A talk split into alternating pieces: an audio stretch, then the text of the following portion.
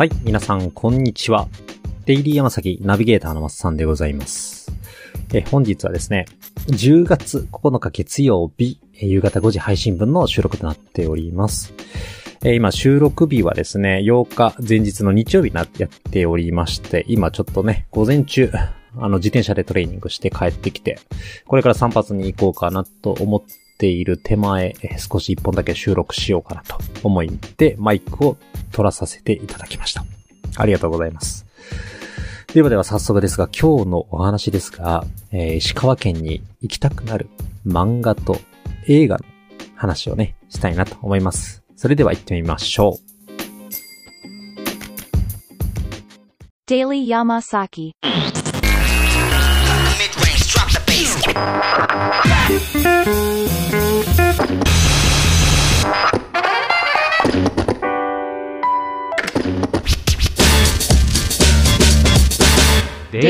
Yamasaki.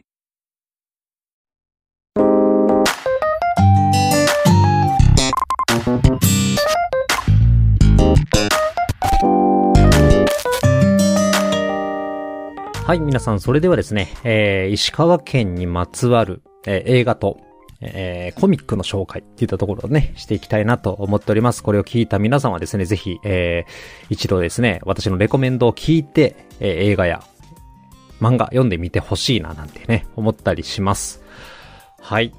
えどうして石川県なのかというお話なんですけれども、私の自己紹介でね、一度お話ししたかどうか、ちょっとあまり、えー記憶が定かではないんですが、私ね、家はね、石川県なんですよ。で、家族は石川県にいるんですけれども、今単身赴任でですね、兵庫の方に住んでます。私の実家はもともと兵庫県なので、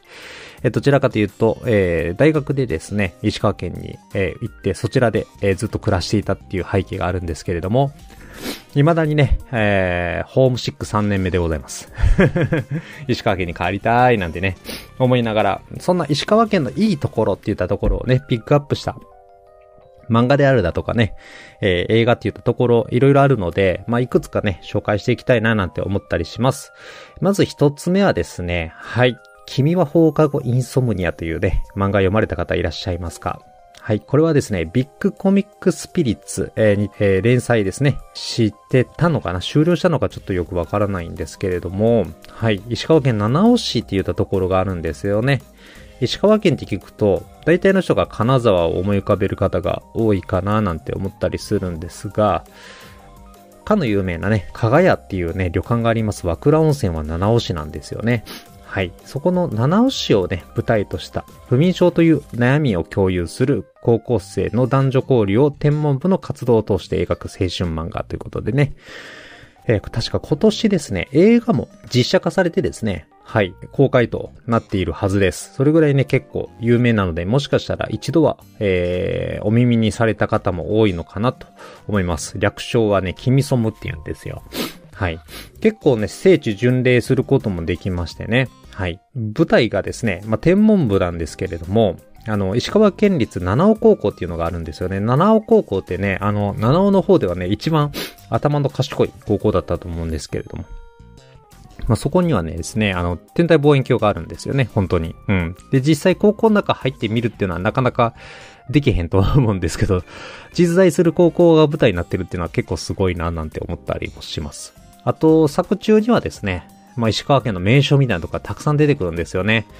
で、アニメでもね、やってまして、それこそ Amazon プライムとかでね、見ることができるので、ぜひ1話からね、見ていただきたいななんて思うんですけれども、そのアニメーションの中で表現されてる石川県の風景がすごい綺麗だったりとか、なんかいいとこを見てるなっていう気がすごいするんですよね。はい。で、中で出てくるところで、やっぱりあの、石川県で言えば結構チリ浜が有名なんですよ。チリ浜って聞いたことありますか？あの自動車でね、そのままダイレクトに砂浜をこう走れるところがあるんですけれども、チリ浜なぎさドライブウェイって言うんですよね。まあ、そこにですね、まあ夜、えー主人公の中見くんと、まあヒロインのいさきちゃんがですね、えー一緒に夜のね、星の写真を撮りに行くシーンがあるんですけれども、それからチリ浜って遠浅で、で、なおかつ、あの、波がね、割と穏やかなんですよね。はい。そこに、まあ、いわゆるこう、なんですか、海面にも星空が映ったし、ロケーションの中、二人がね、まあ、じゃれ合うシーンがあるんですけど。なんかすごく、あ、チリハマってこんなええとこやったんやって、なんかそれを見て 思うんですよね こんな見方したことなかったなっていうところがこうアニメの中で描かれてて、えーすごい良かったなと思いました。はい。その他にはですね、中にこうゲームセンターが出てくるんですけどね、ベティっていうね、ゲームセンターが出てきます。これはね、実在する、えーゲームセンターでございまして、えー、能登で唯一、こう、ゲームセンター単体でやってるゲームセンターらしいですね。いわゆるこう、ショッピングセンターとか、まあそういったところの中にあるゲームセンターではなしに、ゲームセンターだけの単体としてあるゲームセンターでね、ここも今聖地巡礼としてね、たくさんの人が訪れてるそうです。はい。いっぺん行ってみたいなと思うんですけどもね、実はこのキムソムをちゃんと見たのはね、私だけなので家族がみんな行こうってなかなかならないんですよね。行きたいんですけど。はい。それではね、コミックの2作品目のご紹介をしていきたいと思います。はい。えー、2作品目は、はい、スキップとローファーですね。見られた方いらっしゃいますでしょうか？えー、スキップとローファーとてもね、いいアニメでね、今これも Amazon プライムとかでもね、やってますので、ぜひ、えー一度チェック、えーしていただきたいななんて思ったりもします。はい。えー主人公のみつみちゃんっていうね、えーと高校1年生の子がですね、東京の進学校に来て、えーそこからね、繰り広げる、まあちょっとほんわかしたね、コメディラブストーリーみたいな感じなんですけれども、まあ実際月間アフタヌーンで今、えー連載されてるんですかね。はい。えー2023年8月時点で累計部数は190万部を突破しているというところで、はい。講談社漫画総合部門をね、えー受賞されたというところでね、あの、すごく期待がかかってる、えー漫画になります。読んでてね、嫌な気しないですよね、これね。で、本当に、あの、面白いし、あの、読み続けるのにもとてもいいな、なんて、えー個人的には思ったりもするんですけれども、なんか、なんて言うんですかね、私のね、小学校の頃にね、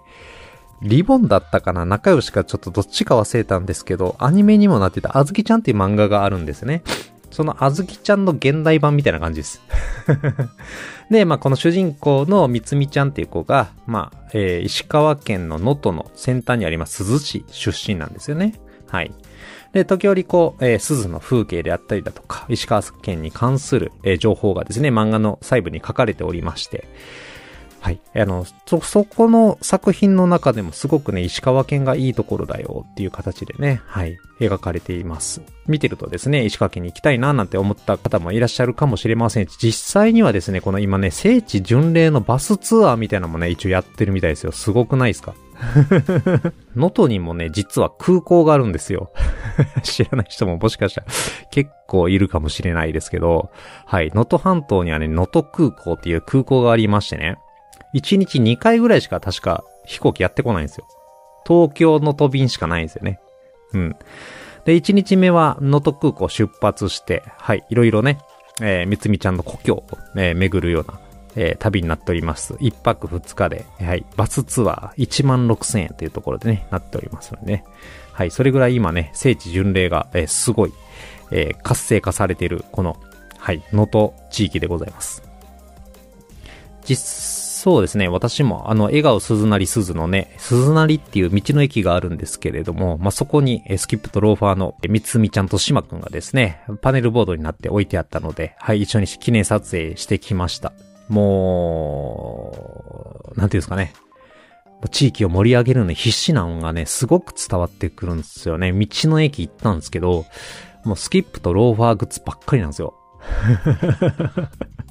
あやかんのはいいけど、なんか、もう、挙句の果てにこう、ドラ焼きにスキップとローファーって書いてあって、別にこれドラ焼きじゃなくてもいいんじゃねって思いながら見てたんですけどね。まあ、ファンにとってはね、まあ、白物になるんかもしれないですね。はい、ということでね、今ね、はい、鈴市もですね、このスキップとローファーですごい盛り上がってます。ということでね、最近のね、流行ってるアニメ、えー漫画としてこのスキップとローファーと、あと、えー君は放課後インソムニアっていうのがね、え最近注目されてますのでね、これをきっかけに石川県にね、来てみたいなと思ってくださる方が増えれば、はい、僕もね、嬉しい気持ちになったりします。はい。まあ漫画の話はね、まあこの辺に、えーしておきまして、映画でも、えーたくさん、はい、えー、石川県が舞台になった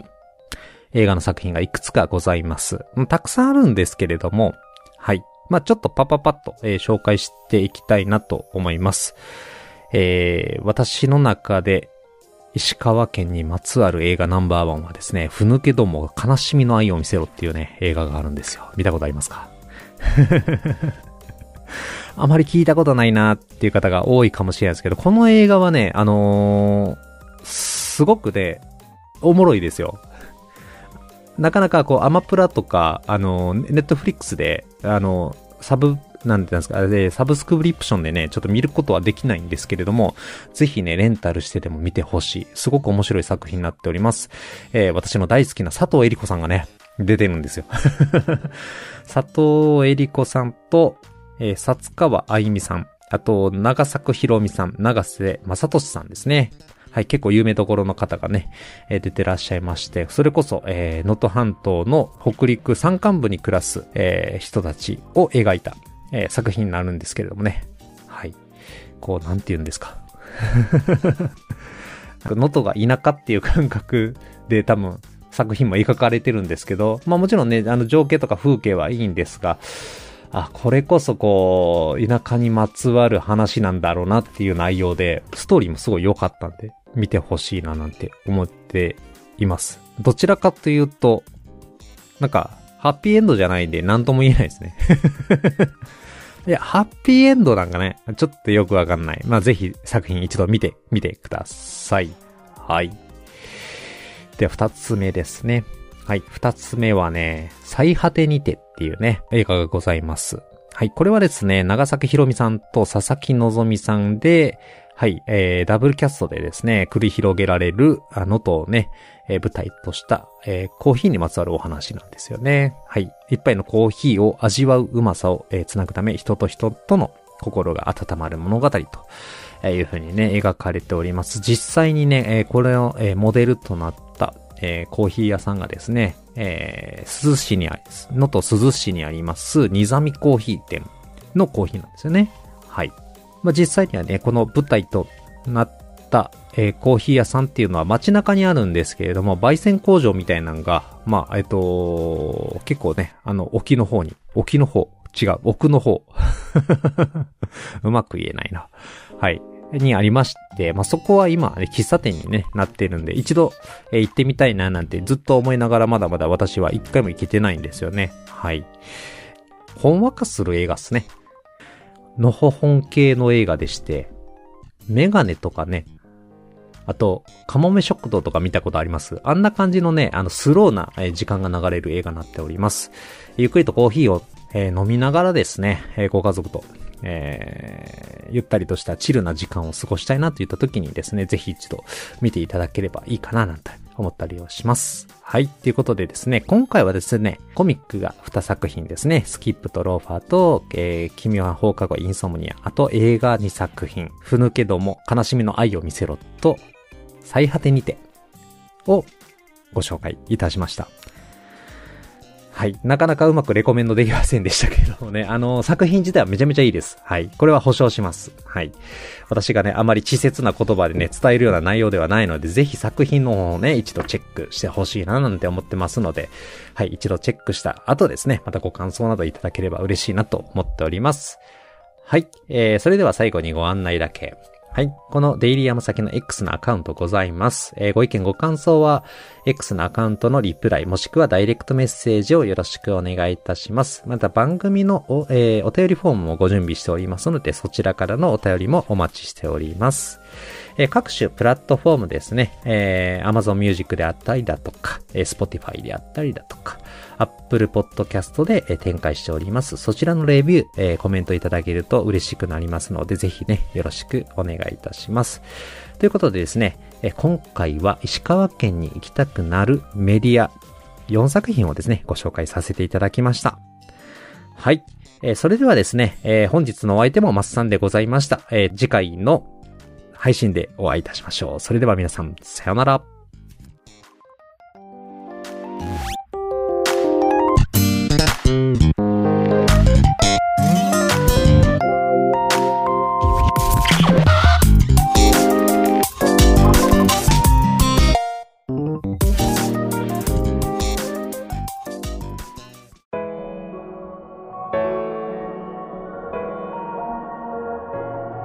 Thank you for listening to Daily Yamasaki today. See you at the next broadcast.